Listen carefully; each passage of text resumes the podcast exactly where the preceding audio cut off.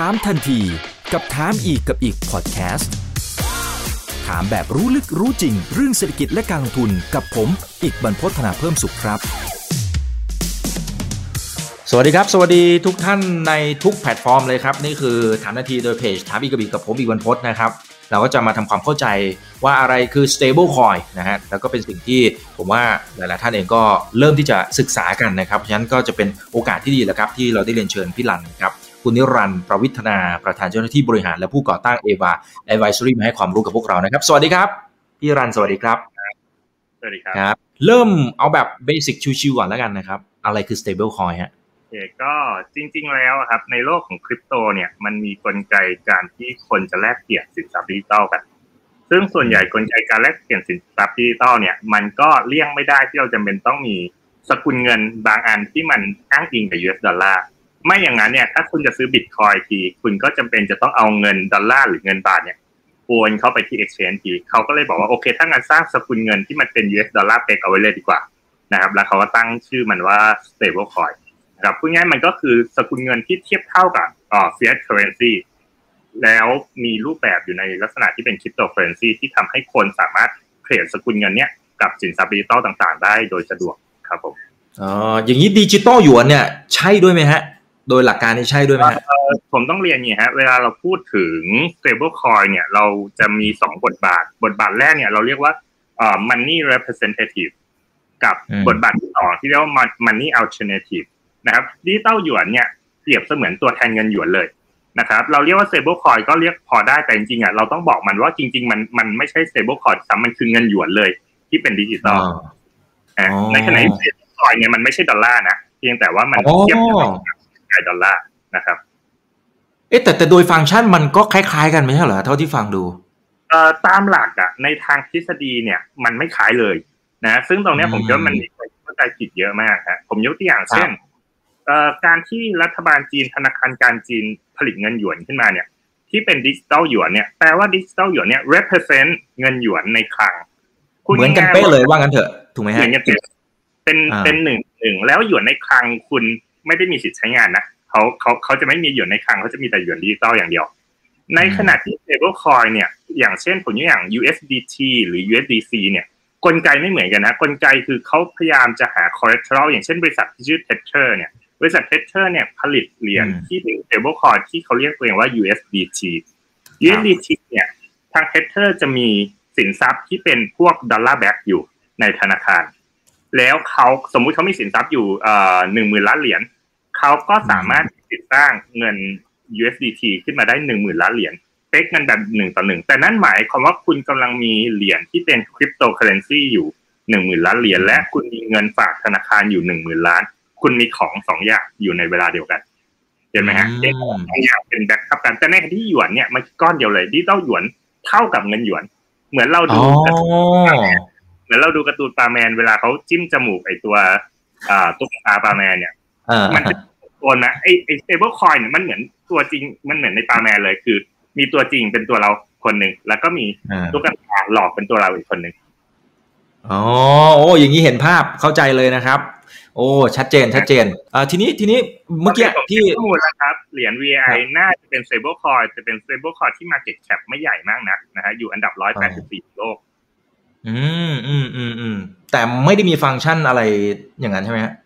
รือหลักการก็คือเดียวกัน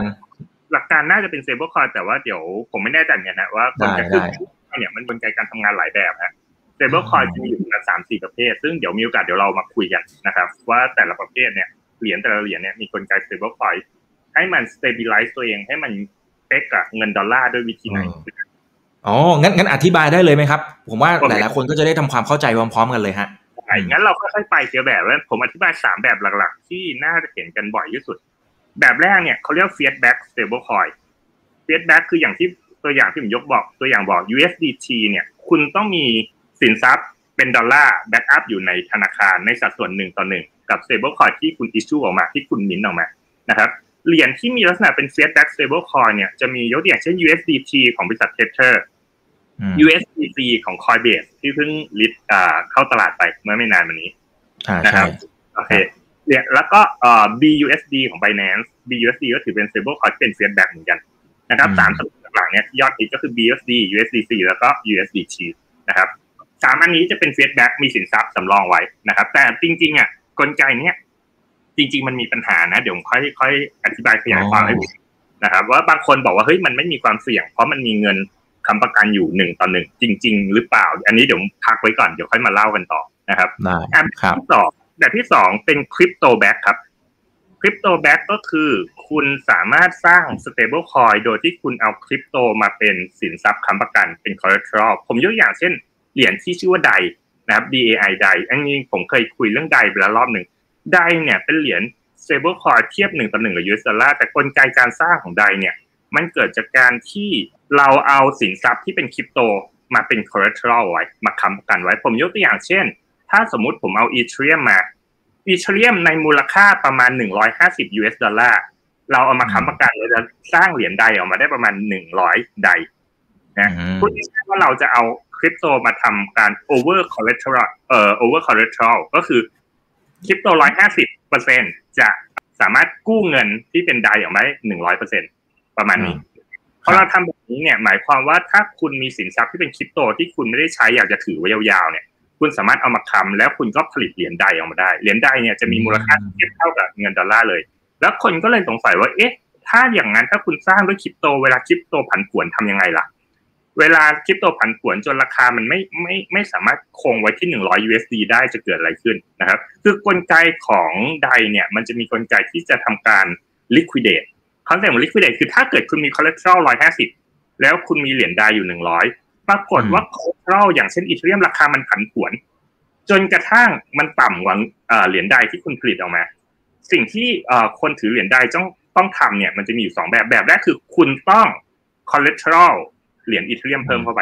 เพื่อให้ collateral อืมเรโซมันสูง หรือคุณจะต้องเบิร์นเหรียญใดทิ้งกลับไปบางส่วนนะฮะดังนั้นกลไกของการทำอย่างเงี้ยจริงๆเปรียบเทียบอีกแบบหนึ่งมันเหมือนการกู้เงินนะฮะมันเหมือนการที่เราเอาบ้านมาหลังหนึ่งกู้ เงินเอาบ้านบ้าน collateral ร้อยเปอร์เซ็นต์กู้เงินเจ็ดสิบเปอร์เซ็นต์อะไรแบบนี้นะครับกลไกการออกเหรียญ DAI ก็คือเป็นการ lending ประเภทหนึ่ง ให้คุณเอาคริปโตมา lend แล้วคุณผลิตเหรียญ DAI ออกมา ซึ่งมีมูลค่าเทียบกับเท่ากับ US ดอลลาร์ประมาณนี้ฮะอันนี้คือแบบที่สองคือ fiat back แบบแรก fiat back แบบที่สอง crypto back แบบที่สามโอเคซับซ้อนที่สุดเลย แบบที่สามไม่มีอะไร backup เลย คนก็เลยงงว่าเอ๊ะเออ แล้วแล้วมันเป็น stable ยังไงเออ คุณสามารถสร้างเหรียญอะไรก็ได้ขึ้นมา โดยที่มีมูลค่าเท่ากับ US ดอลลาร์โดยที่คุณไม่มีอะไร backup ได้จริงหรือนะครับอืมซึ่งตรงเนี้ยมันมีคนทำสำเร็จแล้วก็คือเอ่อเครือข่ายบล็อกเชนที่ชื่อว่า Terra นะครับ Terra อ๋อของทางเกาหลีใต้นะครับ Terra เนี่ยเขาสร้างเหรียญที่เรียกว่า UST ขึ้นมา ก็คือ US เอ่อ Terra ของที่เป็นหน่วยเป็น USD นะเหรียญ UST เนี่ย UST ไม่ใช่ USDT นะฮะ USDT เป็นของบริษัท Tether นะครับเป็นเหรียญที่เป็น fiat back ครับแต่ UST เป็นเหรียญของทาง Terra ที่ไม่มีอะไร backup นะครับครับอธิบายกลไกจะยาวนิดหนึ่งนะกลไกของ UST คืออะไร กลไกของ UST คือเอ่อทางเครือข่าย Terra เนี่ยจะมีเหรียญที่เขาเรียก governance token ของตัวเองชื่อว่าเหรียญ Luna นะครับอืมเหรียญ Luna เนี่ยจะมีมูลค่าอยู่ระดับหนึ่งนะครับเหรียญลูน่าเขาผลิตมาประมาณหนึ่งพันล้านเหรียญกลไกตรงเนี้ยค่อยๆ ผมจะค่อยๆไปนะ มันจะซับซ้อนหน่อย เหรียญลูน่าหนึ่งพันล้านเหรียญจะมีเอ่อมูลค่าขึ้นขึ้นลงลงๆเพราะมันเป็นคริปโตเคอเรนซีนะครับแต่กลไกของการทำงานของ UST เนี่ยคือเขาจะแปลงเหรียญลูน่าไปเป็นเหรียญ UST ผมยกตัวอย่างเช่นตอนนี้ลูน่าราคา 8 ดอลลาร์ เราสามารถใช้1ลูน่าแปลงเป็น UST 8 UST ได้นะครับอืมก็การเอ่อกลไกเปลี่ยนจากคริปโตเคอเรนซีที่เป็น unstable coin ให้กลายเป็น stable coin คำถามคือแล้วถ้าเป็นอย่างนั้นจริงเนี่ย คุณจะมั่นใจได้ไงว่า UST ที่ผลิตออกมา 8 ดอลลาร์เนี่ยราคามันจะไม่ขึ้นหรือลงนะครับอัลกริทึมของเทราเขาใช้การ arbitrage เข้ามาช่วยนะครับการ arbitrage ก็คือเมื่อไหร่ก็ตามที่ดีมานของ UST มากขึ้นตามหลักเศรษฐศาสตร์ถ้าดีมานของ UST มากขึ้นเนี่ยราคาเหรียญอาจจะมากกว่า1อาจจะเป็น1.01 1.02นะเมื่อไหร่ที่ราคา UST สูงขึ้นจากการมี demand สูงนะครับเขาจะเปิดโอกาสให้คนทั่วไปเนี่ย ซื้อ UST ที่ตลาด แล้วมาขายกลับให้ระบบในราคาหนึ่งเหรียญเพื่อทำการ arbitrage อืมนะครับ นี่คือการพยายามลด spike พอมี demand พอมี demand ของ UST เพิ่มขึ้น ใครก็ตามคุณสามารถซื้อ UST ในราคา 1.02 1.03 คนที่ถ้าราคาเหรียญ UST มีดีมาสูงขึ้นเป็น 1.02 1.03 สิ่งที่เขาทำเขาสามารถผลิต UST จากลูน่าเพิ่มเติมในราคาหนึ่งเหรียญ แล้วไปขายที่ราคาตลาดทำกำไรส่วนต่าง ยกตัวอย่างเช่น ราคาตลาด UST 1.03 เขาสามารถเอาลูน่าที่มีเนี่ยไปผลิต UST เพิ่มนะครับในต้นทุนที่เป็นหนึ่งเหรียญตามระบบ ดังนั้นเขาจะได้ต้นทุนของลูน่าที่หนึ่งเหรียญและไปขายที่ 1.02 ถึง 1.03 เพื่อทำกำไรส่วนต่างพอทำแบบนี้เนี่ยสิ่งที่เกิดก็คือ supply ของ UST จะเพิ่มขึ้น พอ supply เพิ่มขึ้นก็จะกดให้ราคา UST ลงจาก 1.02 1.3 กลับมาเป็น 1.00 ในทางกลับกันตรงข้ามหาก UST มีคนทิ้งไม่มีใครอยากได้ UST ราคาร่วงลงมาเป็น 0.99 0.98 0.97 สิ่งที่ระบบทำคือเขาจะอนุญาตให้ trader หรือนักลงทุนเนี่ยซื้อ UST ที่ตลาดราคา 0.97 0.98 เนี่ย ไปขายกลับให้ระบบที่ราคา 1.00 คือการเบิร์น UST จากระบบทิ้งคิดท่าเหมือนธนาคารกลางดูดซับเงินออกจากระบบนะครับพอพ อ UST ลดลงมาเป็น 0.98 0.97 0.96 คนก็จะสามารถซื้อ UST ที่ราคาต่ำเพื่อไปขายที่ 1.00 ในการทำอาร์บิทาทำกำไรส่วนต่าง ก็จะเป็นการดูด UST ที่ over supply ออกจากระบบไป มันก็จะ stabilize อยู่ที่ประมาณ 1.00 โดยประมาณนะครับ หลักคิดของระบบเทอร่าเนี่ยมันเป็นคร่าวๆประมาณนี้นะครับ ถ้าสนใจอาจจะมีโอกาสเดี๋ยวอาจจะเขียนบทความขยายความเพราะว่ากลไกจริงมันค่อนข้างซับซ้อนนิดหนึ่งนะพูดง่ายๆ ครับพูดง่ายคือคืออัลกอริทึมเนี่ยมันจะใช้กลไกของมหาชนในการทำอาร์บิทาจถ้าแพงใช่ไหม คุณผลิตเพิ่มแล้วคุณไปขายที่ตลาด ถ้าถูกคุณซื้อที่ตลาดไปขายกลับให้ระบบนะครับเพื่อจะ stabilize มันให้มันอยู่ที่ 1.00 เหมือนเดิมนะครับ ซึ่ง Terra เนี่ยน่าสนใจตรงที่ว่าตอนนี้มีเริ่มมีการใช้งานมากขึ้นเรื่อยๆ เหรียญ UST นะครับ แต่ก็ยังทิ้งห่างจากพวก USDT นะ USDT ยังเป็นเจ้าตลาดอยู่นะครับ Terra นี่เป็น stable coin ตามอันดับสามอันดับสี่ประมาณนี้ครับอืมครับคุณ fiat fiat back crypto back แล้วก็ไม่มีอะไร back เลย ใช้อัลกอริทึมในการทำ stabilization ครับครับ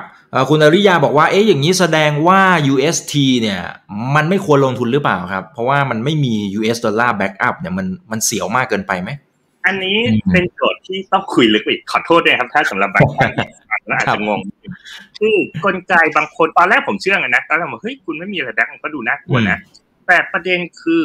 UST เนี่ยเขา back ด้วยผมต้องใช้คำนี้เขาแบ็กด้วย productivity ของ Terra ecosystem คือผมต้องบอกอย่างนี้ Terra ecosystem เนี่ยมันเป็นระบบของ Terra ซึ่งทางเจ้าของผู้ผู้สร้างเขาชื่อคุณโดควันที่เป็นคนเกาหลีนะครับ ระบบเนี่ย มี productivity เยอะมาก คุณสามารถเทรดพวก synthetic stock บนเครือข่าย Terra ได้ ผ่านทาง Miller Protocol คุณสามารถทำ lending ผ่านทาง Terra ได้ ผ่านทางเอ่อ Anchor Protocol คุณสามารถทำอะไรได้หลายอย่างทำมี wallet ด้วยครับ wallet ของ Terra เนี่ยชื่อว่าชัย wallet สามารถใช้ที่เกาหลีเนี่ยอย่างในเมืองปูซานคุณใช้ wallet จ่ายเงินซื้อสินค้าได้เลยนะพูดง่ายๆว่าเทอร่าเนี่ยมันทำมันมันมี use case จริงที่มันทำให้เกิดการใช้งานได้อย่าง ผมใช้เขามี potential แล้วกัน ยังไม่มีการใช้งานอย่างแพร่หลายขนาดนั้น แต่ดูมี potential ซึ่งหมายความว่าถ้า ecosystem เนี้ยเติบโตเนี่ย stable coin ที่ใช้ใน ecosystem เนี้ยมันก็จะได้ value เกิดมาจาก productivity ของระบบที่เกิดเหมือนคล้ายๆ กับบางคนที่บอกว่าเอ้ยอเมริกาพิมพ์เงินได้ไม่เป็นไรหรอกเพราะประเทศเขามี productivity สูงถ้าเกิดมีปัญหาอะไรยังไง productivity ของประเทศเขาก็มาชดเชยเรื่องของไอ้การพิมพ์เงินตรงนี้ออกมาได้ คือมันจะมีความคิดนะครับ ดังนั้นน่ะผมต้องบอกอย่างนี้ Terra ถ้า work ระบบ Terra เนี่ยมี ecosystem ที่แข็งแรง ที่จะเติบโตต่อไปได้ เหรียญ Luna เขาก็จะเติบโตเพราะเหรียญ Luna เนี่ยเขามีกลไกที่ว่าระบบ Terra เนี่ยจะมีการเก็บ reserve ไว้ทุกๆ transaction เนี่ย Terra จะเก็บ reserve เหรียญ Luna ไว้ และเหรียญ Luna เนี่ยก็จะถูกเอาไปผลิตเป็น UST นั่นหมายความว่าถ้า Luna มีแนวโน้มที่จะมีราคาเพิ่มขึ้นเรื่อยๆ เพราะ productivity มันสูงขึ้น นะครับ และอย่าลืมว่า Luna กับ UST เนี่ยมันอ่าเป็น Luna เป็นวัตถุดิบที่ใช้ผลิต UST ถ้ามี demand การใช้ UST เพิ่มขึ้นจำนวนเหรียญ Luna จะลง ถ้าเหรียญลูน่าลงสไปลูน่าน้อยลงราคาลูน่าก็น่าจะต้องเพิ่มขึ้นตามกลไกตลาดนะครับดังนั้นผมสรุปสั้นๆอย่างนี้สำหรับคนที่อ่าไม่เข้าใจเนาะคือ อาจจะไปศึกษาเพิ่มเติมแต่ว่าคอนเซปต์ของเอ่อ Terra Luna และ USD คือถ้าระบบของ Terra มี productivity มี use case ที่ทำให้เกิด transaction ที่ทำให้ DeFi เอาไปใช้ในโลกของ real sector ได้จริง productivity ที่สูงเนี่ยมันจะเป็นตัวค้ำยัน value ของ Luna ซึ่งเป็นวัตถุดิบของการผลิต UST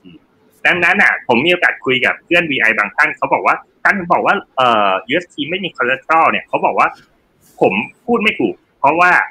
UST ผลิตจาก Luna เนี่ยถ้า Luna มีค่าจะมีค่านะครับ ดังนั้นอะ ตรงนี้มันก็จะเป็นเป็นสองมุมมองนะมุมมองคือมันไม่มีของที่เป็น backup จริง ๆ แต่มันถูกผลิตจาก Luna ซึ่งเป็น unstable coin แต่ถ้าเราเชื่อว่าลูน่ามันมี value จาก ecosystem ของเทอร่าที่มันจะเติบโตไป เราก็น่าจะเชื่อใน UST ได้ ผมใช้คำนี้ขึ้นกับคุณ trust ในระบบของเทอร่า ecosystem มากแค่ไหน ในมุมของพี่ลันเองล่ะ โดยส่วนตัวผมชอบนะ ผมคุยกับใครหลายๆคนก็ชอบไม่เชียร์ให้ซื้อเพราะสุดท้ายเรายังไม่รู้จริง เราต้องบอก market cap ของของ UST เนี่ย ผมเปิดแป๊บนึงนะ ผมมี ผมเจอแล้วครับ market cap ของเทอร่าตอนนี้เพิ่ง 1,800 ล้าน USD เองครับหนึ่งพันแปดร้อยล้านก็เท่าไหร่ประมาณหกหมื่นล้านประมาณนี้คร่าวๆ ครับ ในในขณะที่ Tether ที่เป็น USDT เนี่ยประมาณห้าหมื่นล้านเหรียญเอาล้านเหรียญโอ้โห Terra เนี่ยประมาณพันแปดร้อยล้านเหรียญโอ้ยห่างกันขนาดนี้เลยใช่คือ Terra เพิ่งเกิดเมื่อไม่กี่เดือนมานี้ฮะเขาก็เพิ่งเริ่มเริ่มก็เพิ่งเริ่มโต แต่ growth rate ของ Terra เนี่ยเอ่อแรงกว่า แต่อาจจะเพราะ market cap มันเนี่ยมันเลยโตเร็ว อืม อืม ครับครับเอ่อแต่อย่างอย่างตอนเมื่อกี้พี่รันเนี่ยมีแตะไอ้เรื่อง Tether อะไรไปเนี่ยผมเข้าใจว่าในเมืองไทยดูเหมือนจะมีอยู่ช่วงหนึ่งที่ไม่ค่อย welcome เท่าไหร่ใช่ไหมฮะ จริง ๆ โจทย์มันเป็นอย่างนี้ ผมบอกว่าคนใช้ fiat back stablecoin เนี่ยจะมีปัญหาเรื่องหนึ่งคือ คุณไม่ค่อยยอมให้คน audit ว่าคุณมีนะครับTether ผม อันนี้ผมไม่ได้ตามข่าวล่าสุดนะ แต่เหมือนเขา audit กันไปเสร็จแล้ว แต่ audit เสร็จแล้วสรุปว่าคุณไม่ถือแต่ดอลลาร์คุณไปถืออย่างอื่นด้วยซึ่งการที่คุณไปถืออย่างด้วยอย่างเช่นคุณไอ้ส่วน backup ไปถือบิตคอยไปถือคริปโต หรือไปถือพันธบัตรรัฐบาลอะไรพวกนี้ไปถือทองคำพวกนี้จริง ๆ เราก็มองว่าเฮ้ยมันมันก็ไม่ค่อยแฟร์สำหรับการที่คุณบอกว่าเหรียญคุณเป็น stablecoin เพราะถ้าเหรียญคุณเป็น stablecoin จริงคุณน่าจะ backup ด้วยสินทรัพย์นั้นๆเพราะสินทรัพย์นั้นๆมันควรจะราคาเท่ากันกับเหรียญที่คุณผลิต แต่ถ้าคุณไป backup ด้วยอย่างอื่น ตรงเนี้ยโดยส่วนตัวผมก็รู้สึกไม่เข้าใจแม้ทั้ง USDC เอง USDC ของ Coinbase ทุกคนเขาบอกว่ามันน่าเชื่อถือมากกว่าเอ่อ USDT นะครับ USDC ของ Coinbase เนี่ยซึ่งวีซ่าเขาก็จะออกบัตรเครดิตที่ใช้ USDC เนี่ยแหละนะครับ ก็ยังมีเลยฮะว่ามีคนบอกผมไม่ sure นะ อันนี้เป็นสิ่งที่มีคนบอกเล่ามาผมยังหาข้อมูลไม่ได้เหมือนกันว่า USDC เนี่ยถูก backup ด้วยเงินดอลลาร์และพันธบัตรรัฐบาลสหรัฐตรงนี้เดี๋ยวเดี๋ยวมีโอกาสเดี๋ยวเราคุยคุยกันไปเรื่อยผมจะเล่าว่าเรื่องพวกนี้มันน่ากลัวยังไงนะครับ จริง ๆ มันเป็นเรื่องที่ โดยส่วนตัวผมว่ามันมีความเสี่ยงสูงมากที่จะทำให้มันเกิดปัญหาในในระบบเศรษฐกิจการเงินในอนาคต แต่ตอนนี้ปัญหามันยังไม่มาหรอก เพราะ stable coin ทั้งหมด market cap ใน stable coin ทั้งหมดในโลกรวมกันประมาณเจ็ดหมื่นล้านเหรียญ ซึ่งมันยังน้าเมื่อเทียบกับปริมาณเงินบนโลกนะแต่เราลองคิดว่าถ้า stable coin มีปริมาณมากขึ้นเป็นแสนล้านเป็นล้านล้านเหรียญเนี่ย ตรงนั้นเนี่ยอาจจะเริ่มมีผลกระทบนะครับ ดังนั้นภาพโดยรวมเนี่ยผมคิดว่าคนไม่มั่นใจใน c f d ตรงที่ว่าหนึ่ง audit ไม่ได้ สองคุณเอาเงินไปซื้อสินทรัพย์อะไรบ้าง อย่างเช่น ถ้าคุณบอกคุณถือดอลลาร์เฉยๆ ใส่ไว้ในตุ่มผมโอเค แต่ถ้าคุณบอกว่าถือดอลลาร์แต่คุณเอาดอลลาร์ไปซื้อพันธบัตรรัฐบาล นั่นแปลว่าคุณกำลังเอา asset back ของคุณเนี่ยไปให้รัฐบาลกู้ถูกไหมฮะการที่คุณเอา asset back ไปให้รัฐบาลกู้แปลว่าคุณกำลังใช้ดอลลาร์ที่เป็นเซียสเนี่ยในบทบาทของการ lending ไปแล้ว แล้วคุณก็ผลิตเงินในระบบคริปโตขึ้นมาอีก แล้วคุณก็เอาเงินในคริปโตไปทำ lending อีก นั่นแปลว่าเงินก้อนเดียวกันเนี่ยคุณเอาเป็น lending สองรอบ รอบแรกคุณ lending ผ่านการซื้อพันธบัตรรัฐบาล รอบที่สองคุณไป lending ผ่านเครือข่าย DeFi นั่นแปลว่าคุณกำลัง ผมใช้คำว่า double spending เหมือนกัน คุณกำลังเอาเงินที่ควรจะเป็นเงินก้อนเดียวเนี่ยไปใช้จ่ายอยู่สองที่นะฮะ ซึ่งตรงนี้มันเป็นสิ่งที่ถ้า market cap เล็กผมไม่ค่อยห่วงอะไร แต่ถ้า market cap ของ stablecoin ใหญ่ขึ้นเรื่อยๆเนี่ย การที่คุณพยายามจะเลเวลเลช การสร้างมันเหมือนการสร้างเครดิตขนาดใหญ่ขึ้นมาในตลาดการเงิน ว่าคุณกำลังมีเงินหนึ่งหมื่นล้านเหรียญอย่างเช่น USDC เนี่ยมีเงินหนึ่งหมื่นหนึ่งพันห้าร้อย billion เอ่อหนึ่งหมื่นหนึ่งพันห้าร้อยล้านเหรียญ USD คุณเอาตรงเนี้ยไปซื้อพันธบัตรส่วนหนึ่งแล้วคุณเอาเงินเนี้ยมาใช้ในโลก DeFi ในโลกคริปโต นั่นคือคุณกำลัง double เงินหนึ่งหมื่นหนึ่งพันห้าร้อยกลายเป็นสองหมื่นสามพันอืมแล้วมันจะน่ากลัวยังไงนะฮะอ่าผมอยากให้เปรียบเทียบนี้ฮะ ผมยกตัวอย่างเช่นอ่าสมมุติว่าเรามีเงินเอ่อ ผมยกอย่าง USDC แล้วกัน USDC เนี่ยคุณบอกเพราะคุณมีเงินฝากธนาคารอยู่หนึ่งหมื่นหนึ่งพันร้อยล้านเหรียญนะครับเงินหนึ่งคือหนึ่งพันห้าร้อยล้านเหรียญเนี่ยคุณไปซื้อพันธบัตรรัฐบาล แปลว่าคุณกำลังเอาเงินก้อนนี้ไปให้รัฐบาลกู้ เหมือนกับผมถามว่าคุณอีกมีเงินฝากแบงก์อยู่ไหมมีเงินฝากแบงก์เสร็จแล้วคุณผลิตเงินมาอีกจำนวนหนึ่งคุณมีอีกมีเงินฝากแบงก์อยู่สิบล้าน คุณอีกผลิตเงินของคุณอีกขึ้นมาเอง อีกสิบล้านบอกว่าเฮ้ยเงินผมเนี่ยเทียบเท่ากับหนึ่งต่อหนึ่ง เพราะผมมีเงินฝากในแบงก์แต่เงินฝากในแบงก์เอาไปปล่อยกู้แบงก์มีโอกาส default รัฐบาล ผมยกอย่างนะรัฐบาลพอคุณเอาเงินให้รัฐบาลกู้ ด้วยการซื้อพันธบัตรสิ่งที่รัฐบาลทำคือรัฐบาลกู้เงินแล้วทำฮะยกอย่างเช่น ตอนนี้มีโควิด รัฐบาลบอกโอเค ได้เงินหมื่นกว่าล้านจากการที่มีคนมาซื้อพันธบัตรรัฐบาลอัดฉีดกลับเข้าระบบเศรษฐกิจเลย เงินหนึ่งหมื่นหนึ่งพันห้าร้อยล้านเหรียญเนี่ยไหลกลับเข้าระบบเศรษฐกิจทันที ในขณะเดียวกันคุณมี stable coin ที่เป็น USDC อยู่ในระบบเศรษฐกิจดิจิตอลด้วย นั่นแปลว่าเงินก้อนเดียวกันกำลังหมุนเวียนอยู่ในระบบเศรษฐกิจที่พร้อมๆกันนะอันนี้เป็นสิ่งที่มันอย่างที่บอกมันคือการสร้างเครดิต มันเป็นตลาดที่ทำให้มันเหมือนกับมีเครดิตเพิ่มขึ้นมาหนึ่งเท่าตัว ยิ่งคุณมี stablecoin เยอะเท่าไหร่ นั่นแปลว่าคุณกำลังเร่งให้เกิดอัตราเงินเฟ้อในระบบเศรษฐกิจจริงนะครับที่ตอนนี้หนึ่ง market cap ยังเล็กอยู่ของพวก fiat-backed stablecoin เรื่องที่สองก็คือเงินใน stablecoin ในโลกของคริปโตเนี่ยมันยังไม่ไหลเข้า real sector ดังนั้นเรายังไม่เห็นผลตรงนี้ แต่เมื่อไหร่ที่ Market Cap ของ Stablecoin เริ่มเติบโตขึ้น และเมื่อไหร่ก็ตามที่ Stablecoin เริ่มมีอิทธิพลกับ Real Sector อย่างเช่นเกาหลีเนี่ยที่เริ่มใช้ Stablecoin ในในใน Real Sector แล้ว ใช้เป็น Wallet ซื้อขายของแล้วตรงนี้อาจจะเริ่มมีผลในเชิงลบกับเรื่องของเงินเฟ้อมันจะทำให้มันเรามีเงินมากกว่าเงินจริง ๆ ที่ควรจะมีมันเหมือนกับผมใช้คำว่าเป็นการ เป็นการ private QE ของภาคเอกชนนะครับในการผลิตเงินขึ้นมาก้อนใหม่ก้อนคือถ้าอยากให้แฟร์จริงๆเนี่ยสิ่งที่ต้องทำคือ ถ้าคุณอยากจะสร้าง stable coin เ s กับ US ดอลลาร์นะคุณต้องเอาแบงก์ดอลลาร์เป็นตั้งๆเนี่ยใส่ตู้เซฟฝังดินไว้ห้ามเอาไปใช้ อ่า เพราะมันมา back up กันอะตู้ห้ามเอาไปฝากแบงก์คุณฝังดินไว้เลย แล้วคุณมี representative เป็นเงินดอลลาร์ที่เป็นคริปโตแบบเนี้ยสำหรับผมผมถือว่าแฟร์นะครับ ซึ่งดิจิตอลหยวนนะฮะดิจิตอลหยวนจะเป็นตรงนี้ อ่าอ่าอ่าครับโอ้อย่างนี้ get เห็นภาพเข้าใจเลยนะครับ โอเคมันมีดิจิตอลหยวน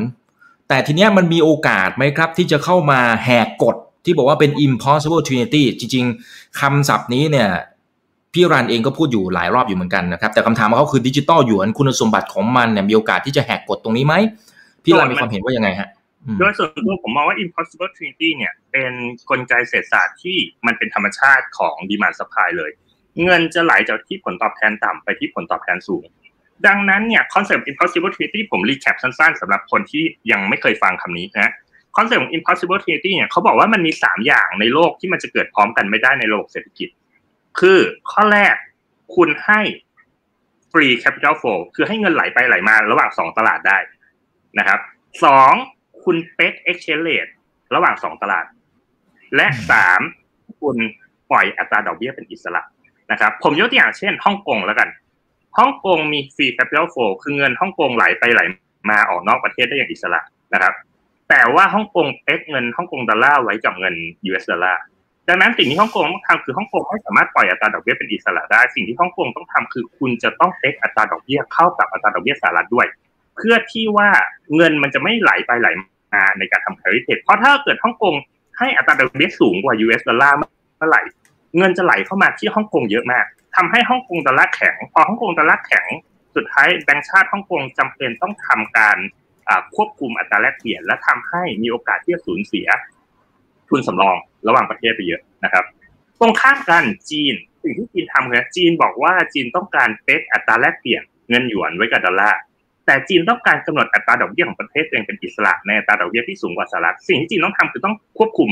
capital flow ไม่ให้ไหลไปไหลมาได้ เพราะถ้าเราปล่อยให้ capital flow ไหลไปไหลมา ระหว่างจีนสหรัฐได้สุดท้ายแล้ว อัตราดอกเบี้ยของจีน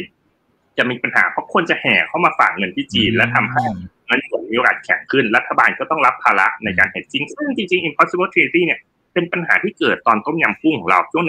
1996 นะครับ 1996 ช่วงก่อนต้มยำกุ้งเนี่ยรัฐบาลพลเอกชาติชายเนี่ยหนึ่งคือสร้าง free capital flow คือเงินบาทไหลเข้าไหลออกได้อย่างอิสระสองคือรัฐบาลและแบงก์ชาติ เอpeg exchange rate ของเงินบาทยุคนั้นไว้เท่ากับหนึ่งดอลลาร์เท่ากับยี่สิบห้าบาทนะครับ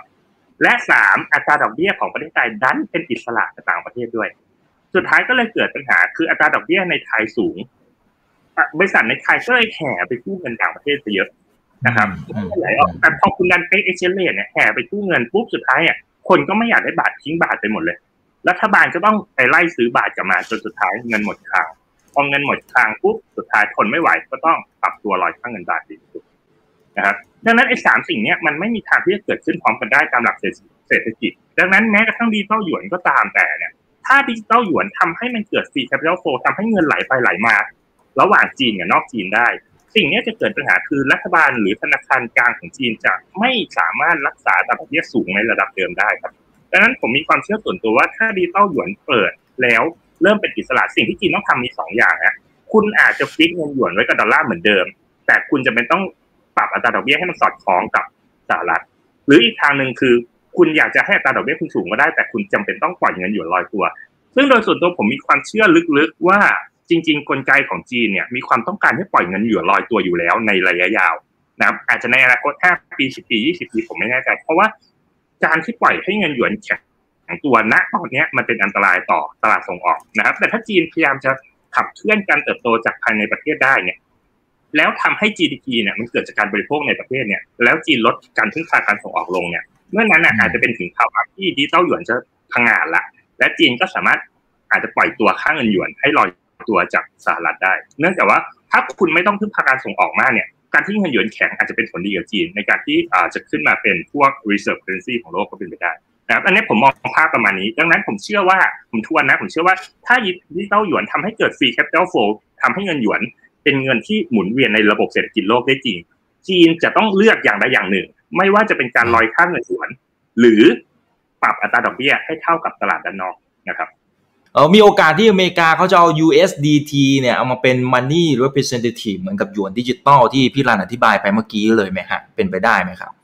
ผมว่าเท่าที่เท่าที่ติดตามนะ อืม มันมันเป็นภาคเอกชนนะ ผมคิดว่าการที่พอมันเป็นภาคเอกชนเนี่ยมันก็เลยจะมีปัญหานิดนึงว่า แล้วรัฐจะทำยังไงล่ะ คุณจะจะ nationalization บริษัท USDT บริษัท Tether มาเป็นของรัฐหรือเปล่า ผมคิดว่ายากแล้ว market cap มันยังเล็กมาก แต่สิ่งที่ผมคิดว่ารัฐบาลและธนาคารกลางทั่วโลกพยายามทำตอนนี้คือพยายามจะสร้าง CBDC ก็คือตัว central bank สำหรับ digital currency ซึ่งผมว่าสิ่งนี้น่าจะเกิดขึ้นมากกว่านะมากกว่าที่จะไปแบบ เอา USDT มาใช้เป็น reserve ของของรัฐเลย อาจจะมอง USDT เป็นกรณีศึกษา เพราะ market cap มันเล็กมากครับห้าหมื่นล้านเหรียญมันเศษเงินของเงินดอลลาร์เลยในโลกนี้นะครับ ดังนั้นอะถ้าสหรัฐในอนาคตอยากทำ digital currency เองเนี่ยก็อาจจะเอาต้นแบบมาจาก USDT เนี่ยคล้ายๆ กับที่เอ่อ BOK ที่ผมเชื่อว่า Bank of Korea เนี่ยกำลังศึกษา Terra กับ UST อยู่ ว่าถ้า Bank of Korea จะทำ CBDC ของตัวเองเนี่ยก็คือธนาคารกลางที่บริหารจัดการเรื่องคริปโตเนี่ย เขาอาจจะเอาเทอร่ามาเป็นต้นแบบ ว่ากลไกการทำงานเป็นไงการตอบรับของมหาชนเป็นไงอะไรแบบนี้ ผมคิดว่าสุดท้ายรัฐบาลควรคงจะต้องทำเองมากกว่า ที่จะเอาสกุลเงินของเอกชนมาใช้นะฮะอืมอืมครับเอ๊แต่เท่าที่ดูกระแสข่าวของอบุคคลสำคัญในรัฐบาลอเมริกาเนี่ยก็ดูจะไม่ค่อยจะสนับสนุนแนวทางเหมือนกับว่าพวกคริปโตอะไรเท่าไหร่หรือเปล่าฮะทั้งคุณเจเน็ตเยเลนคุณเจอโรมพาวเวลอะไรต่าง ผมต้องบอกอย่างนี้จริงผมว่าอย่างที่บอกแหละ จริงๆ การมี stable coin และการที่ market cap ของ stable coin โตขึ้นเรื่อยๆเนี่ยมันเป็นหอกข้างแคร่ของภาครัฐเลย เพราะเมื่อไหร่ก็ตามที่คุณแปลงเงินดอลลาร์ไปเป็น stable coin เนี่ยธนาคารกลางไม่มีสิทธิ์ควบคุมการไหลออกไหลเข้าของเงิน และไม่มีสิทธิ์ควบคุมอัตราแลกเปลี่ยนได้แล้ว เพราะสุดท้ายสมมติผมอยู่อเมริกาผมแปลงดอลลาร์เป็น stable coin หนึ่งล้านเหรียญผมเอาเงินหนึ่งล้านเหรียญไหลไปที่จีนได้เลยง่ายมากดังนั้นเนี่ยรัฐบาลส่วนใหญ่กลัวกลัวอยู่สองเรื่องฮะเรื่องแรกคือ การเพิ่มปริมาณเงินจาก stable coin เนี่ยอย่างที่บอกมันเหมือนกัน double spending กลายๆ มันเป็นการเพิ่มปริมาณเงินที่เป็น private QE เร่งให้เกิดเรื่องของภาวะเงินด้อยค่าในประเทศนั้นๆนะครับ โดยเฉพาะตอนนี้ USDT เนี่ยมีแต่สกุลเงินเป็นดอลลาร์หมดเลยดังนั้นถ้า USDT ดอลลาร์มากขึ้นเรื่อยๆเรื่อยๆเนี่ยมันก็มีโอกาสที่จะให้ดอลลาร์เสื่อมค่าในที่สุดนะครับ ก็จะมี KRT ที่เป็น Korean Won แล้วก็มี THT ที่เป็นเทอร่าไทยบาทซึ่งแบงก์ชาติก็บอกไปแล้วว่าผิดกฎหมาย นะตอนนี้ stable coin มีดอลลาร์ทั้งเลย ดังนั้นเนี่ยรัฐบาลเนี่ยกลัวตรงนี้เพราะว่าอะไร เพราะว่าเมื่อไหร่ก็ตามที่ stable coin เริ่มเป็นกระแส เริ่มมีการใช้งานมากๆ เร่งภาวะเงินด้อยค่าในใน fiat currency รวมไปถึงรัฐบาลไม่สามารถควบคุมเรื่องภาษีได้อะคุณไปซื้อขายสินค้าอะไรที่เป็นคริปโตในโลก DeFi เนี่ย คุณไม่มี boundary แล้วอะคุณไม่สามารถไปกู้เงินไปฝากเงินไปทำประกันคุณรัฐบาลเก็บภาษีอะไรไม่ได้เลย นะครับและท้ายสุดก็จะเป็นเรื่องของการควบคุมอัตราแลกเปลี่ยนการที่เงินไหลเข้าไหลออก อย่างเช่น ผมมีเทอร่าไปแลกเปลี่ยนเป็นเอ่อ KRT เป็น Korean Won ผมทำให้เงินไหลจากสหรัฐไปเป็นเงินเกาหลีและโคเรียนวอน KRT สามารถแปลงมาเป็นเงินวอนที่เป็น fiat กลับมาได้อีกนั่นแปลว่ารัฐบาลหรือธนาคารกลางแทบไม่มีกลไกการควบคุมการไหลของเงินได้นะตรงนี้เป็นเรื่องที่ผมคิดว่าในระยะยาวถ้าตลาดนี้โตรัฐบาลไม่น่าจะ friendly กับคริปโต อย่างที่เรา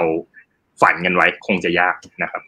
ถ้าวันนี้เนี่ยอยากจะถือ stable coin สักตัวหนึ่งนะครับ พี่นิรันเนี่ยนะพี่รันเนี่ยนะครับ มีวิธีในการมองหรือเลือกยังไงดี ตอบอย่างนี้เลยแล้วกัน ผมใช้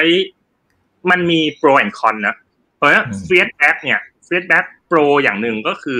ถ้าคุณมั่นใจว่าเขามีของ backup จริงเนี่ย คนยัง trust อยู่ แม้แม้แม้ไอเดียผมที่บอกว่าเฮ้ยจริงๆมันไม่ดีเพราะคุณกำลัง double spending คุณกำลังสร้างเครดิตเบิ้ลขึ้นมาเท่าหนึ่ง แต่สิ่งเนี้ยคนส่วนใหญ่ยังไม่ได้ aware ขนาดนั้นนะคนส่วนใหญ่ยังโอเค ว่าพอคุณมีสินทรัพย์แบ็กเนี่ยถ้าเกิดเหรียญคุณมีปัญหาหรืออะไรเนี่ยอย่างน้อยเนี่ยผมสามารถฟ้องบริษัทคุณให้ถอนเงินตรงนั้นมาชดใช้ผมได้ดังนั้นในช่วงที่ market cap เล็กๆ มันเริ่มโตเนี่ยผมว่า fiat back เนี่ยปลอดภัยไว้ใจได้ที่สุด ถ้าคุณ audit ได้ว่าเขามีสินทรัพย์นั้นๆจริง ๆนะครับในขณะที่กลุ่มที่สองเนี่ยเป็นกลุ่มที่เป็น crypto back อย่างเช่นเหรียญ DAI เนี่ยเป็น crypto back นะครับเอา Ethereum มา back เอาเหรียญต่างๆมา back เหรียญ DAI เนี่ยปัญหาอย่างหนึ่งคือเขาเรียก scalability คือเมื่อไหร่ก็ตามที่มันมีการ demand หรือ supply การใช้เหรียญ DAI มากขึ้นเปลี่ยนแปลงไปอยู่รวดเร็วเนี่ยเหรียญ DAI มักจะ stabilize เองไม่ได้อย่างเช่น ช่วง week ที่แล้วเหรียญเหรียญหมาครับ Dogecoin ที่วิ่งเนี่ยเออแล้วบิตคอยล่วงไปมีคนเทขายบิตคอยแสนเอ่อประมาณสามแสนล้านตอนนั้น ปรากฏว่าคนไทยแห่ขาย unstable coin หนีมาถือ stable coin เต็มเลย แล้ว exchange ในไทยเนี่ยเหรียญ DAI จากสามสิบสามบาทวิ่งไปสี่ห้าพันบาทโอ้ใช่ นั่นแปลว่าเหรียญมันไม่ stable เลยถ้าคุณไปโยนซื้อเหรียญเหรียญ DAI นะ ตอนนั้นที่ราคาตลาดเนี่ย สุดท้ายมันไป match เพราะว่ามันมันไม่มี offer อะมันไม่มี offer มีแต่คน offer สูงๆอะ offer ที่สามสิบสามบาทสามสิบบาท ไม่มีเพราะมันมีปัญหาเรื่อง security มันมีเขาเรียก market cap มันเล็กมากนะครับพอมันเจอปัญหาแบบเนี้ยสุดท้ายแล้วเนี่ย เวลา เกิด bank run เวลาเงินไหลเข้ามาที่เหรียญเนี้ยเยอะมากๆจริงเนี่ย supply หมดพอ supply หมดราคามันจะกระชากขึ้นเองซึ่งมันอาจจะชั่วคราวแหละติดดอยครั้งหนึ่งแล้วคุณก็ดอยอยู่นะแล้วสักพักราคาเหรียญก็ลงมาเมื่อ supply มันเพิ่มนะครับในขณะที่พวก algorithmic อย่างเช่น UST ปัญหานี้ไม่เกิด เพราะ UST ถ้าใครเข้าใจอย่างพูดในตอนต้นเนี่ย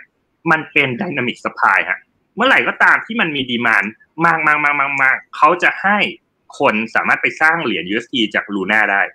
และเมื่อไหร่ที่ supply มันล้นเยอะๆเขาสามารถให้คุณซื้อ UST จากตลาดไป burn ทิ้งในในระบบของเทอร่าได้นะครับ ดังนั้นพูดง่ายว่าเมื่อไหร่ก็ตามที่มันมี demand การใช้ UST เพิ่มขึ้น เหรียญ UST มันก็จะผลิตเพิ่มมากขึ้น แล้วเมื่อไหร่ก็ demand มันลดลง เหรียญมันก็จะถูก burn ทิ้งไปนะตรงนี้มันจะแก้ปัญหา scalability ที่เกิดกับเหรียญ DAI ได้ แต่เหรียญ DAI ไม่มีทางเลย คุณจะสร้าง DAI ได้ต่อเมื่อคุณมี สินทรัพย์มา collateral และสินทรัพย์ที่มา collateral ต้อง over collateral ด้วยนะ คุณอยากจะสร้างเหรียญ DAI ล้านหนึ่งคุณต้องสินทรัพย์มาประมาณล้านห้ามาค้ำนะครับ ตรงนี้มันทำให้เหรียญ DAI มีปัญหามากสุดเรื่องของ scalability แต่ในภาวะปกติที่ตลาดไม่ได้มีปัญหาอะไร ข้อดีของเหรียญ DAI คือคุณมีสินทรัพย์ backup สูงกว่ามูลค่าเหรียญทำให้คนมั่นใจได้มาก แต่พอมีปัญหา scalability เนี่ย มันในระยะยาวการเติบโตของเหรียญ DAI จึงยากนิดนึง จนกว่าคุณจะสามารถสร้างแรงจูงใจ ให้คนมาผลิตเหรียญ DAI เยอะๆ เอาสินทรัพย์มา collateral เยอะซึ่งผู้ผลิตเหรียญ DAI ที่ชื่อ Maker DAO นะครับ ตอนนี้เขาพยายามจูงใจคนด้วยกันที่ว่าคุณสามารถมาผลิตเหรียญ DAI ได้ โดยที่คุณเอาสินทรัพย์มา collateral โดยที่ไม่คิดดอกเบี้ยเลย เหมือนกับคุณกู้บ้านโดยคุณไม่เสียดอกอะเอาบ้านมาค้ำเยอะๆ เอาเหรียญ DAI ผลิตไปเยอะๆ เพื่อให้เพิ่ม supply ของเหรียญ DAI ในตลาด แต่มันก็ยังไม่เร็วพอฮะที่จะทำให้ scalability ของเหรียญ DAI มันดีนะ UST มันก็เลยออกมาเพื่อแก้ปัญหานี้แหละ ดังนั้นผมพูดสรุปสั้นๆหนึ่งใน market cap เล็กผมคิดว่า fiat back สบายใจสุด ถ้าคุณออดิตได้ UST เนี่ยเหมือนจะออดิตได้แล้ว แต่เขาถืออะไรก็ไม่รู้ ไม่ได้ถือดอลลาร์ผมเฉยๆกับ UST นะแต่คนทัสเยอะนะ UST market cap อันดับหนึ่งแล้วคนทัสเยอะเหรียญนั้นสอง USDC market cap ประมาณหมื่นล้านเหรียญ USDT ประมาณห้าหมื่นล้านเหรียญ USDC เนี่ยเอ่อของ Coinbase ผมคิดว่าโอเค คือ fiat back แล้วเขาก็มีสินทรัพย์ค้ำประกันเป็นดอลลาร์จริง แต่ดอลลาร์เขาไปไปถือพันธบัตรตั้งไปถือแล้วก็ไม่เป็นไรอย่างน้อยก็ยังเป็นดอลลาร์อ่าผมว่า USDC สำหรับผมผมชอบในในภาวะนี้นะที่ตลาดมันยังค่อนข้าง stable สามคือ BUSD BUSD ของ Binance ก็ถ้าคุณเชื่อ Binance BUSD ก็เชื่อถือได้ถ้าคุณไม่เชื่อ Binance BUSD ก็อาจจะไม่น่าสนใจนะครับก็ต้องยอมรับอย่างหนึ่งว่า Binance ทุกวันนี้ DeFi Service ใน Binance Smart Chain เนี่ยมันฮิตมากทำให้คนอะมีดีมานการการมาถือ BUSD เพิ่มขึ้นเยอะนะครับนั้น BUSD ก็ ได้รับความสนใจจากต้นทุนธุรกรรมที่ต่ำกว่านะครับ โอเค อะ fiat currency fiat back จะเป็นสามตัวนี้ ซึ่ง BSC ผมโอเค USDT ผมโอเค USDT ผมเฉยๆ แต่คนส่วนใหญ่ยังชอบอยู่นะครับถ้าเหรียญได้กลไกในให้การรักษาคุณค่าดีสุด แต่ว่ามีปัญหาเรื่องสภาพคล่องและ scalability นะครับ ดังนั้นในภาวะตลาดพานิกเนี่ย มีความเสี่ยงที่เหรียญใดอาจจะไม่สามารถ stabilize เองได้ นะครับและท้ายสุดตัว algorithmic จริงๆมันมีหลายยี่ห้อนะแต่ผมพูดยี่ห้อดังสุดคือ UST ของ Terra UST ของ Terra เนี่ยถ้าคุณเชื่อใน ecosystem ของ Terra ถ้าคุณรู้สึกว่า ecosystem เนี้ยมันจะเติบโตได้ในอนาคตเหรียญ UST น่าเชื่อถือ แต่ถ้าคุณคิดว่า ecosystem เนี้ยมันไม่รอดหรอกถึงวันหนึ่งรัฐบาลเกาหลีก็ต้องเหยียบเบรกก็ต้องฟันดับฟันดาบอะไรเงี้ย คุณก็อาจจะไม่ควรถือ UST ตรงนี้ขึ้นกับความคิดของคุณแล้วว่า คุณศึกษา Terra ecosystem คุณคิดว่ามันเป็นโลกการเงินใหม่ที่มี potential ที่จะเติบโตหรือเปล่านะครับ UST มันขึ้นกับ potential ของ Terra เป็นหลักเลยครับผมประมาณนี้ครับครับโอเคครับ ขอความเห็นของดอชหน่อย ไอเหรียญหมา ผมผมที่รันคิดว่ายังไง ไม่มีพื้นฐานอะบิตคอยยังมีพื้นฐานด้วยความคิดของบิตคอยที่ว่าคุณสร้างเหรียญมา 21 ล้านเหรียญคุณมี limit supply ด้วยความเชื่อของคนเราที่ว่าเมื่อ limited supply เนี่ย สินทรัพย์นั้นจะมี value ขึ้นมานะครับบิตคอยก็เลยใช้แนวคิดเนี่ยว่าโอเค ฉันมี limit supply ที่21ล้านเหรียญฉันจะสูงขึ้น แต่ไอเหรียญหมาเนี่ย มัน unlimit supply คุณขุดเท่าไหร่ก็ได้อะขุดขึ้นมา คืออยากขุดเท่าไหร่ก็ขุดดังนั้น supply มัน unlimit ดังนั้นในความเห็นผมเนี่ยมันไม่ควรจะมี value ใด ๆ ในตลาดเลย เพราะสุดท้ายคุณขุดได้เรื่อย นะครับ แต่การที่มันมีราคาขึ้นมาขึ้นขึ้นลงลงเนี้ยผมเชื่อว่ามันเป็นเรื่องของเกมการเงินมากกว่า ว่าอาจจะมีใครมาทำราคาหรืออะไรในไรถ้าอยากจะซิ่งสนุกสนุกใช้เงินนิดนิดหน่อยหน่อยผมว่าอยากเล่นก็ลองไปได้ แต่ถ้าเกิดจริงจังกับมันเนี่ยผมว่าอย่าเลยฮะมันโดยส่วนตัวผมรู้สึกว่ามันไม่มีพื้นฐานใดๆเลย ครับก็จะเสียวไปหน่อยนะครับวันก่อนก็ล่วงลงมา ผมก็จะว่าเกือบห้าสิบเปอร์เซ็นต์นะครับของจุดสูงสุดนะครับ ก็ต้องระมัดระวังกันด้วยเนาะนะครับ แต่วันดีคืนดีเดี๋ยว Elon Musk เขาก็ผมก็ยังแปลกใจอีลอนอย่างเงี้ยนะว่าเออนะที่มาตะลุยฝั่งนี้นะครับเชียร์สุดลิ่มทิ่มประตู มันแล้วถ้าจะมองหาโอกาสในการลงทุนกับ stable coin มันพอจะทำได้ไหมครับโอเคจริงๆเรื่องนี้น่าสนใจนะ ผมว่าเป็นคำถามที่ดีมากเลย คือการที่คุณถือ stable coin อะคุณจะหาผลตอบแทนจากมันได้ยังไงนะครับ จริงๆอะมันมีหลายอย่างนะ ผมคิดว่าผมเคยมีโอกาสพูดเรื่องของ lending กับเรื่องของ farming ไปแล้วนะ lending คือคุณสามารถเอา stable coin เป็น lending ได้ผมยกอย่างเอ่อมันมี anchor protocol anchor protocol ของ Terra ที่เขาให้คุณเอาเหรียญ UST ไปฝากแล้วได้ยิว20%ต่อปี fix นะฮะนั้นถ้าเกิดคุณเชื่อว่าระบบ Terra น่าเชื่อถือคุณเชื่อว่า UST น่าจะถือคุณสามารถถือ UST แล้วคุณเอาเหรียญ stable coin เนี่ยไม่รับความเสี่ยงใดๆเลย คุณเอาไปฝากเหมือนเป็นธนาคาร คิดซะว่า Anchor เป็นธนาคาร คุณไปฝาก Anchor ไว้คุณได้ยิว20%ต่อปี ในที่คุณฝากแบงก์ข้างนอกใน traditional finance คุณได้ยิวไม่ถึง 0.5%นะครับ ดังนั้นตรงเนี้ยมันเป็นส่วนต่างที่บิ๊กแก p มากว่าว่าดังนั้นการลงทุนผ่านการ lending เนี่ยผมว่า ค่อนข้าง safe คุณเอาเหรียญ stable coin ไป lending เอ่อไปฝากไปเด p o s i t ไว้หลาย ๆ ที่คุณก็ได้ผลตอบแทน คุณไปฝากใน Compound ก็ได้ผลตอบแทนหกเจ็ดเปอร์เซ็นต์คุณไปฝากใน centralized exchange บางแห่ง ก็ได้ผลตอบแทนยี่สิบสามสิบเปอร์เซ็นต์ก็มีนะครับ ดังนั้นเนี่ยการเอาไป lending ก็เป็นรูปแบบหนึ่งนะครับ หรืออีกกลไกหนึ่งคือที่มีเพื่อนผมทำอยู่ด้วยนะ ชื่อว่า Dopple เป็นของคนไทยเนี่ยแหละเป็น swap stable coin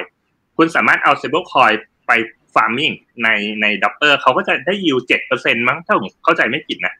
นะครับ ก็คือพูดง่ายว่าคุณ provide liquidity ด้วย stable coin อย่างเช่น คุณเอา USDC คู่กับ USDT ไปใส่ liquidity ในตัว decentralized exchange ตรงเนี้ย แล้วคุณก็จะได้ยิวจากการที่คนมา swap แลกเหรียญได้ USDC เป็น USDT อย่างเงี้ย ผมเข้าใจว่า yield stable coin ในการ swap อยู่ที่มันหกเจ็ดเปอร์เซ็นประมาณนี้ครับดังนั้นก็จะกลไกหลายอย่างมากเลยครับเอาไป lending เอาไป ฝากเงินหรือแม้กระทั่งคุณจะเอาไปค้ำประกัน แล้วก็กู้สินทรัพย์ที่เป็นคริปโตบางอย่างออกมาเก่งกำไรอะไรแบบนี้ก็ได้หรือแม้กระทั่งสมมุติคุณมี UST นะ แล้วคุณอยากซื้อหุ้นพื้นฐานดีสักตัวหนึ่งอย่างเช่น คุณเห็นอาลีบาบาตกลงมาเยอะ คุณเอา UST ไปซื้อบาบาที่เป็น synthetic stock ใน ecosystem ของเทอร่าเขาชื่อว่า Miller Protocol Miller Protocol เป็นเหมือนตลาดหุ้นนะครับ แต่หุ้นในนั้นอะมัน synthetic stock ทั้งหมดนะครับ มันก็จะมีหุ้นบาบา มีหุ้น Apple มีหุ้นเทสลามีหุ้น Netflix อะไรพวกนี้ นะคุณเอา UST เนี่ยไปซื้อหุ้น แล้วคุณเอาหุ้นไปฟาร์มใน Mirror คุณก็ได้ yield ปีหนึ่งประมาณ 80%แต่นั่นคือคุณเปลี่ยน stable coin ไปเป็นหุ้นแล้วนะ แล้วสุดท้ายอ่อสินทรัพย์คุณจะขึ้นหรือลงขึ้นกับราคาหุ้นแล้ว ถ้า BABA วิ่งขึ้นคุณกำไรราคาหุ้นด้วย แล้วคุณได้ผลตอบแทนจากการทำ yield farming ด้วยนะครับแต่ถ้าคุณไม่อยากเสี่ยงแบบนี้ คุณก็แค่ lend ก็พอแล้ว อย่างเช่นอย่างที่บอกเอา UST ไปฝากใน Anchor ได้ 20%ไปฝากใน Compound ได้วัน6%มั้งแต่ผมเข้าใจไม่ผิด หรือเอาไป swap ในพวก farming ก็ได้ประมาณ 6-7%ผมคิดว่าผมพูดสับเทคนิคเยอะนิดนึงนะ แต่ว่าถ้าถ้าอธิบายมันจะยาวนะ แต่ถ้าถ้าพูดเลยมันก็จะไม่ได้ไม่ได้ ไม่เก็ตอะไม่เก็ตใช่ก็ฝากแล้วกันครับเวลาอาจจะไม่มากก็อาจจะทำการบ้านเพิ่มกันนะครับ เรื่องของ farming คืออะไร lending คืออะไรประมาณนี้นะมุมมองอเมริกากับจีนต่อตลาดคริปโตแตกต่างกันไหมครับ จริง ๆ ผมว่าตอนนี้จีนอะยังค่อนข้างสตรีกกว่าอเมริกา เพราะจริง ๆ หัวใจสำคัญอย่างที่บอกย้อนกับเรื่อง impossible trinity เนี่ย จีนคุมอัตราที่ให้อยู่ในระดับสูงในขณะที่ฟิกเงินหยวนได้ด้วยการควบคุมเงินที่ไหลเข้าไหลออกประเทศนั้นจีนเนี่ยกลัวมากๆ ว่าถ้าจะมีเงินหยวนไหลออกจากประเทศไป เพราะมันจะทำให้จีนไม่สามารถควบคุมไอ้กลไก impossible trinity ตรงนี้ได้นะครับดังนั้นสิ่งที่จีนกังวลและมีปัญหามาตลอดคือทำยังไงที่รัฐบาลหรือธนาคารกลางจะควบคุมการไหลของเงิน ดังนั้นถ้าตลาดคริปโตมัน work แล้วมันเติบโตขึ้นมามากๆเนี่ยท้ายสุดเนี่ย คนแปลงเงินหยวนไปเป็นคริปโตแล้วเอาเงินไหลออกแบงก์ชาติคุมไม่ได้เลยนะดังนั้นตรงนี้จีนจะกังวลตรงนี้มากกว่า ในที่อเมริกาเนี่ย free capital flow อยู่แล้ว ตอนนี้อเมริกาผมคิดว่ายังไม่ยังไม่เคี่ยวหรือมันยังไม่ซีเรียสเท่ากับจีน แต่จุดอยากจะชี้ให้เห็นคือถ้า Market Cap ของ Stablecoin ใหญ่ขึ้นหรือ Market Cap ของโลกคริปโตใหญ่ขึ้นเนี่ย การมีเหรียญที่เป็น Stablecoin เยอะๆ ในโลก d e f าในโลกคริปโตเนี่ย มันจะกดดันให้เกิดภาวะเงินด้อยค่า โดยเฉพาะสกุลเงินดอลลาร์ที่มี Stablecoin เยอะที่สุดในโลก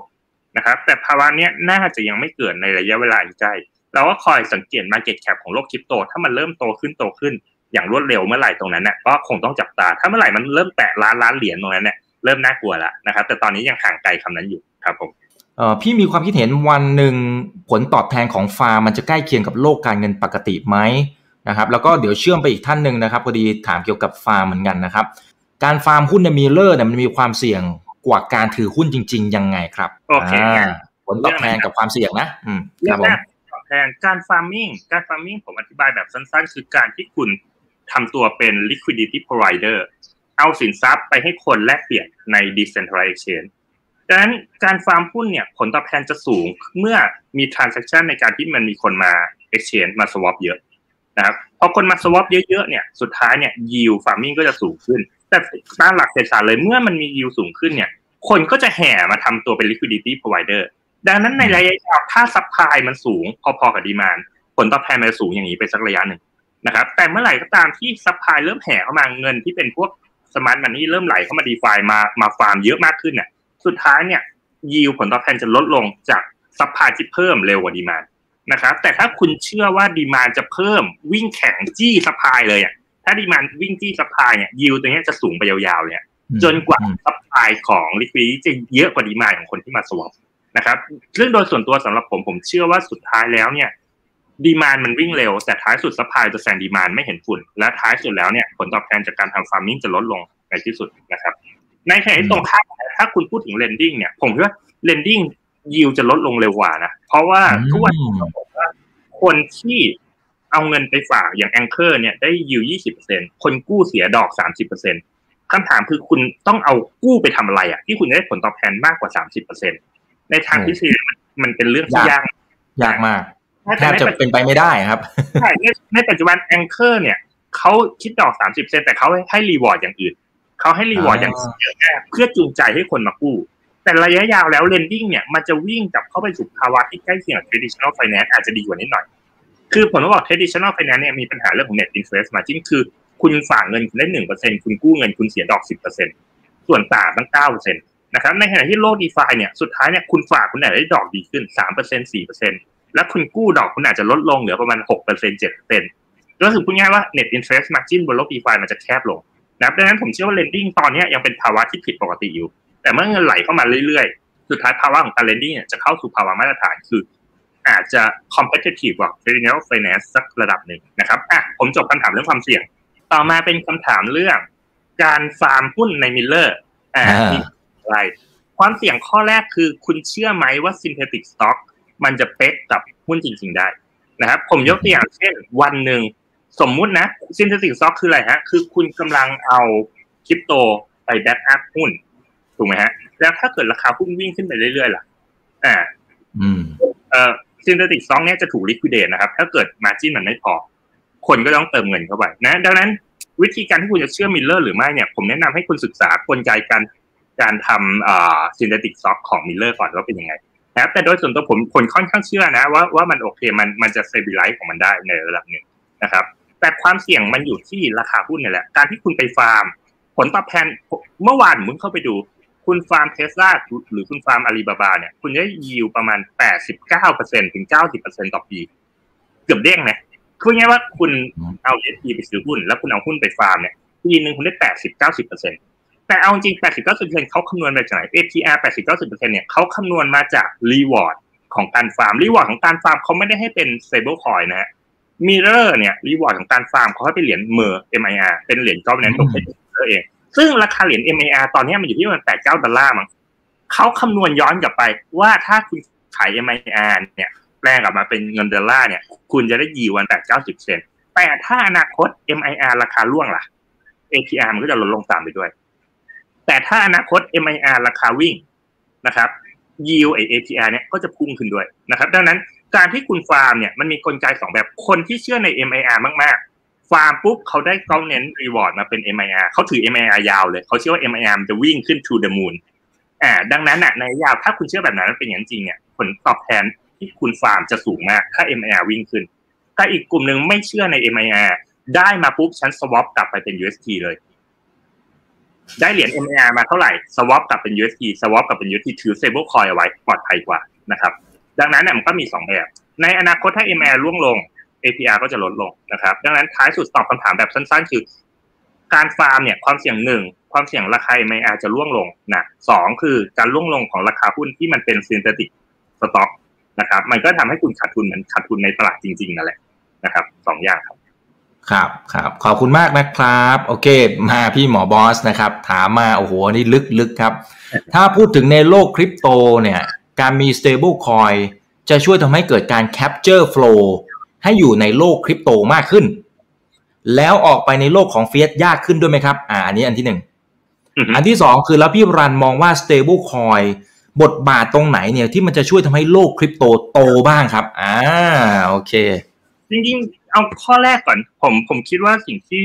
คุณหมอบอกเนี่ย ผมว่ามีนัยยะมากเลย การที่เมื่อก่อนที่ stable coin ยังไม่ฮิตเนี่ย คนต้องโยกเงินเข้าออกโลกคริปโตกับโลกความเป็นจริง โอนเงินซื้อเหรียญขายเหรียญอะไรต่างๆพอคุณมีคริปโตขึ้นเนี่ยเงินจะเริ่มไม่ไหลออกจากจากโลกคริปโต แล้วมันก็วนเวียนอยู่โดยเฉพาะอย่างยิ่ง ถ้าคุณมีแหล่งที่คุณหาผลตอบแทนจาก stable coin ได้ผลตอบแทนสูงกว่าใน traditional finance เนี่ยคนยิ่งไม่อยากเอาออกอยู่เลย ฉันไปฝากไว้ ฉันได้ดอกสิบเปอร์เซ็นยี่สิบเปอร์เซ็นฉันจะแปลงออกมาเป็นเงินดอลลาร์ทำไมให้ฉันได้ดอกไม่ถึงหนึ่งเปอร์เซ็นต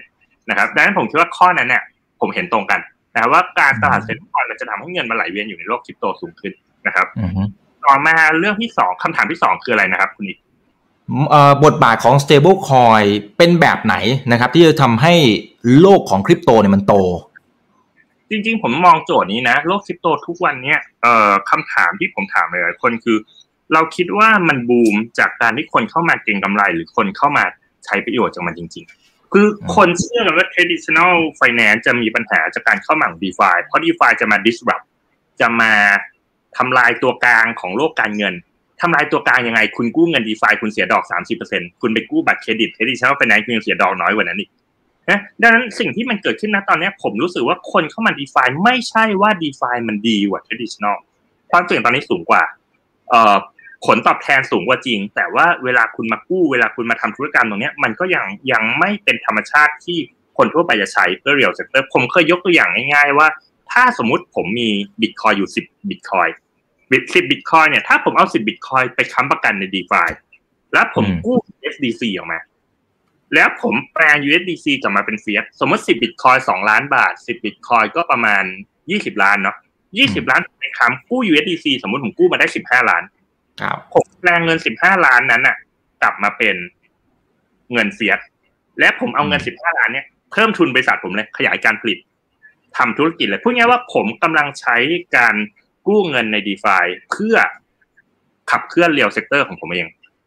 ในกรณีเนี้ยมันจะเกิดการเปลี่ยนแปลงในเชิงโครงสร้างเลยว่า ธุรกิจ traditional finance จะไม่ถูก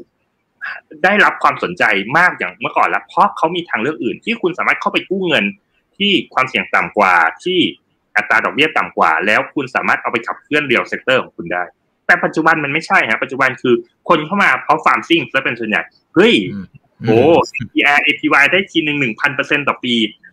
มาซิ่งมาเก่งกำไรกันนะครับดังนั้นสิ่งที่ผมคิดว่าตอบคุณหมอคือ ผมเชื่อว่าคริปโต stablecoin เนี่ย ควรจะต้องมีบทบาทในเชิง ที่จะทำให้มันเกิด impact กับ real sector ผมยกอย่างเช่น KRT ของ Terra น่าสนใจมาก รัฐบาลเกาหลีให้คุณใช้ Chai wallet ของ Terra ซื้อขายจับจ่ายใน real sector ได้ ซึ่งสิ่งนี้มันทำให้คริปโตเนี่ย กับ real sector มันเริ่มเชื่อมโยงกันเป็นอันหนึ่งอันเดียว เพราะผมเชื่อว่ากิจกรรมที่เกิดในโลก DeFi หรือโลกคริปโตอย่างเดียวตราบใดที่มันไม่ไหลออกไป real sector เนี่ยมันจะวนอยู่แค่นี้และสุดท้ายมันจะเกิด productivity ได้ยาก ในมุมผมนะ ผมคิดว่ากิจกรรมใน DeFi เกิด productivity ได้ยาก แต่ไม่หมายความว่าทั้งหมด อาจจะมีบางอย่าง productivity แต่ส่วนใหญ่แล้วอะกิจกรรมการเงินอะ คุณเอาเงินไปทำอะไร คุณต้องการทำกิจกรรมทางการเงิน เพื่อคุณเอาไปขับเคลื่อน real sector หรือเปล่า ผมต้องการกู้เงินไปขยายธุรกิจของผม ผมต้องการฝากเงินเพราะเงินในบริษัทของผมต้องการที่พักเงินที่ผลตอบแทนสูง ดังนั้นเนี่ยผมเชื่อว่า d e f าจะเติบโตเนี่ย stable coin ต้องสามารถใช้ได้จริงในโลก real sector ผมคิดว่าสิ่งนั้นเนี่ยเป็นผมเห็นว่า Terra Ecosystem เป็นระบบเดียวในโลกเท่าที่ผมรู้ที่มันทำให้เกิดสิ่งนี้ได้ ถ้าในอนาคตคนหันไปถือคริปโตเพื่อเป็นทัวเพื่อเป็นทางเลือกในการลงทุนมากยิ่งขึ้นเรื่อยๆนะแทนการถือหุ้นเพื่อนพันธบัตรอะไรต่างๆนะมันจะมีผลอะไรต่อตลาดการเงินโดยภาพใหญ่ๆ ผมมองอย่างนี้นะ ผมเชื่อว่าสุดท้ายเนี่ยคริปโตถือเป็น alternative asset ที่น่าสนใจมากๆอย่างหนึ่งนะครับผมยกตัวอย่างเช่น ผมเคยยกตัวอย่างเคสนี้บ่อยครับว่า pension fund ของรัฐบาลญี่ปุ่นเนี่ยชื่อ GPF มีขนาด AUM อยู่ประมาณ2ล้านล้านเหรียญ pension fund ญี่ปุ่นมีปัญหาคือเขาถือพันธบัตรเยอะมากเลย ถือฟิกอินคัมเยอะมากแล้วยิวมันต่ำมากในช่วงประมาณ 10 ปีที่ผ่านมา GPF เจอปัญหาคือผลตอบแทนน้อย แล้วญี่ปุ่นอยู่ในช่วงวิกฤตผู้สูงอายุด้วย ทำให้สุดท้ายเนี่ยสวัสดิการที่เขาจ่ายออกเนี่ย เยอะกว่าผลตอบแทนที่เขาได้จากการที่เขาไปลงทุนในตลาดพันธบัตร GPF ในช่วงปี 2015 ถึง 2016 เนี่ย สิ่งที่เขาทำคือเขา re ทำ asset reallocation ใหม่ เปลี่ยนจากการถือพันธบัตรไปถือหุ้น เพื่อหวังให้ผลตอบแทนมันสูงขึ้น asset reallocation ประมาณ 25%ไปถือหุ้นเยอะขึ้นนะครับ ปีที่แล้วล่าสุด GPF เพิ่งออกนโยบายใหม่ ให้ diversify สินทรัพย์ 5%ไปลงใน alternative และใน alternative นั้นมี cryptocurrency อยู่ด้วย นะครับ นั่นหมายความว่าณตอนนี้เอ่อพวกสถาบันหรือกองทุนที่มีเงินมากๆ เขากำลังเพลนกับพันธบัตรแล้วก็อีกฟิกอินคัมที่ผลตอบแทนต่ำและความเสี่ยงเริ่มสูงขึ้นนั้นผมเชื่อว่าในระยะยาวเนี่ยดีฟาเนี่ยมันจะเริ่มมีผลตอบแทนลดลง จนเอ่อไม่หวือหวาเหมือนปัจจุบัน แต่ความเสี่ยงก็จะลดลงด้วยนะ ความน่าเชื่อถือเพิ่มขึ้นผลตอบแทนลดลงและท้ายสุดนี่ความเชื่อส่วนตัวผมนะอาจจะไม่ใช่ข้อเท็จจริงก็ได้อยากให้ฟังโดยใช้วิจารณญาณนะครับ ผมเชื่อวันหนึ่ง DeFi จะเป็นทางเลือกที่จะเป็นการลงทุนความเสี่ยงต่ำที่เป็นทางเลือก ให้คน diversify จากการถือ fixed income มาการถือ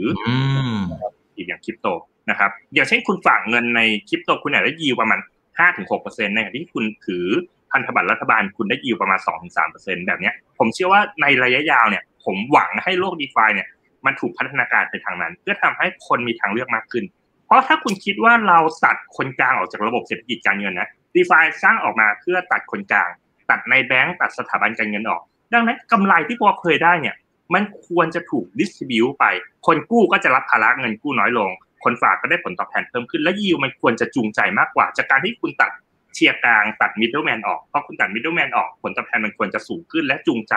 ทำให้คนโยกเงินจากพวกพันธบัตรหรือ fixed incomeมาลงใน alternative เพิ่มขึ้นนะครับอ่าถ้าจะติดตามพี่รันมีช่องทางไหนบ้างนะครับ โอเคก็ Facebook ผมเนี่ยนิรันดร์ประวิทนานะครับ ก็ตามที่ขึ้นอยู่หน้าจอเลยใช่ดูดูจากตามผมในในเฟซบุ๊กส่วนตัวได้ครับครับพี่รันก็จะอัปเดตนะข้อมูลข้อมูลอะไรต่างๆแล้วก็จะเขียนบทความคือหลายๆ บทความยาวนะฮะแต่ว่าอ่านแล้วก็จะได้เป็นการเปิดโลกใหม่ๆ ให้กับพวกเราด้วยเช่นเดียวกันนะครับนะครับ แล้วเดี๋ยวสัปดาห์ต่อไปเดี๋ยวผมก็จะเรียนเชิญพี่รันเนี่ยนะครับมาให้ข้อมูลใน มุมอื่นๆนะครับที่เกี่ยวข้องกับโลกใบใหม่นะครับที่หลายคนก็คงต้องเริ่มมาทำความเข้าใจแล้วแหละนะครับไม่งั้นเดี๋ยวเผลออีกแป๊บหนึ่งนะครับหันมาดูอีกทีเอ้ยมันไปนู่นละ รู้งี้ฟังพี่รันตั้งแต่วันนี้ดีกว่า อะไรอย่างนี้เป็นต้นนะครับเอาละฮะวันนี้ขอบคุณพี่รันมากครับขอบคุณเช่นกันครับสวัสดีครับอย่าลืมนะครับว่าเริ่มต้นวันนี้ดีที่สุดขอให้ทุกท่านโชคดีและขอมีสุขภาพในการใช้ชีวิต นี่คือทางทันทีโดยเพจทามอีกบีครับ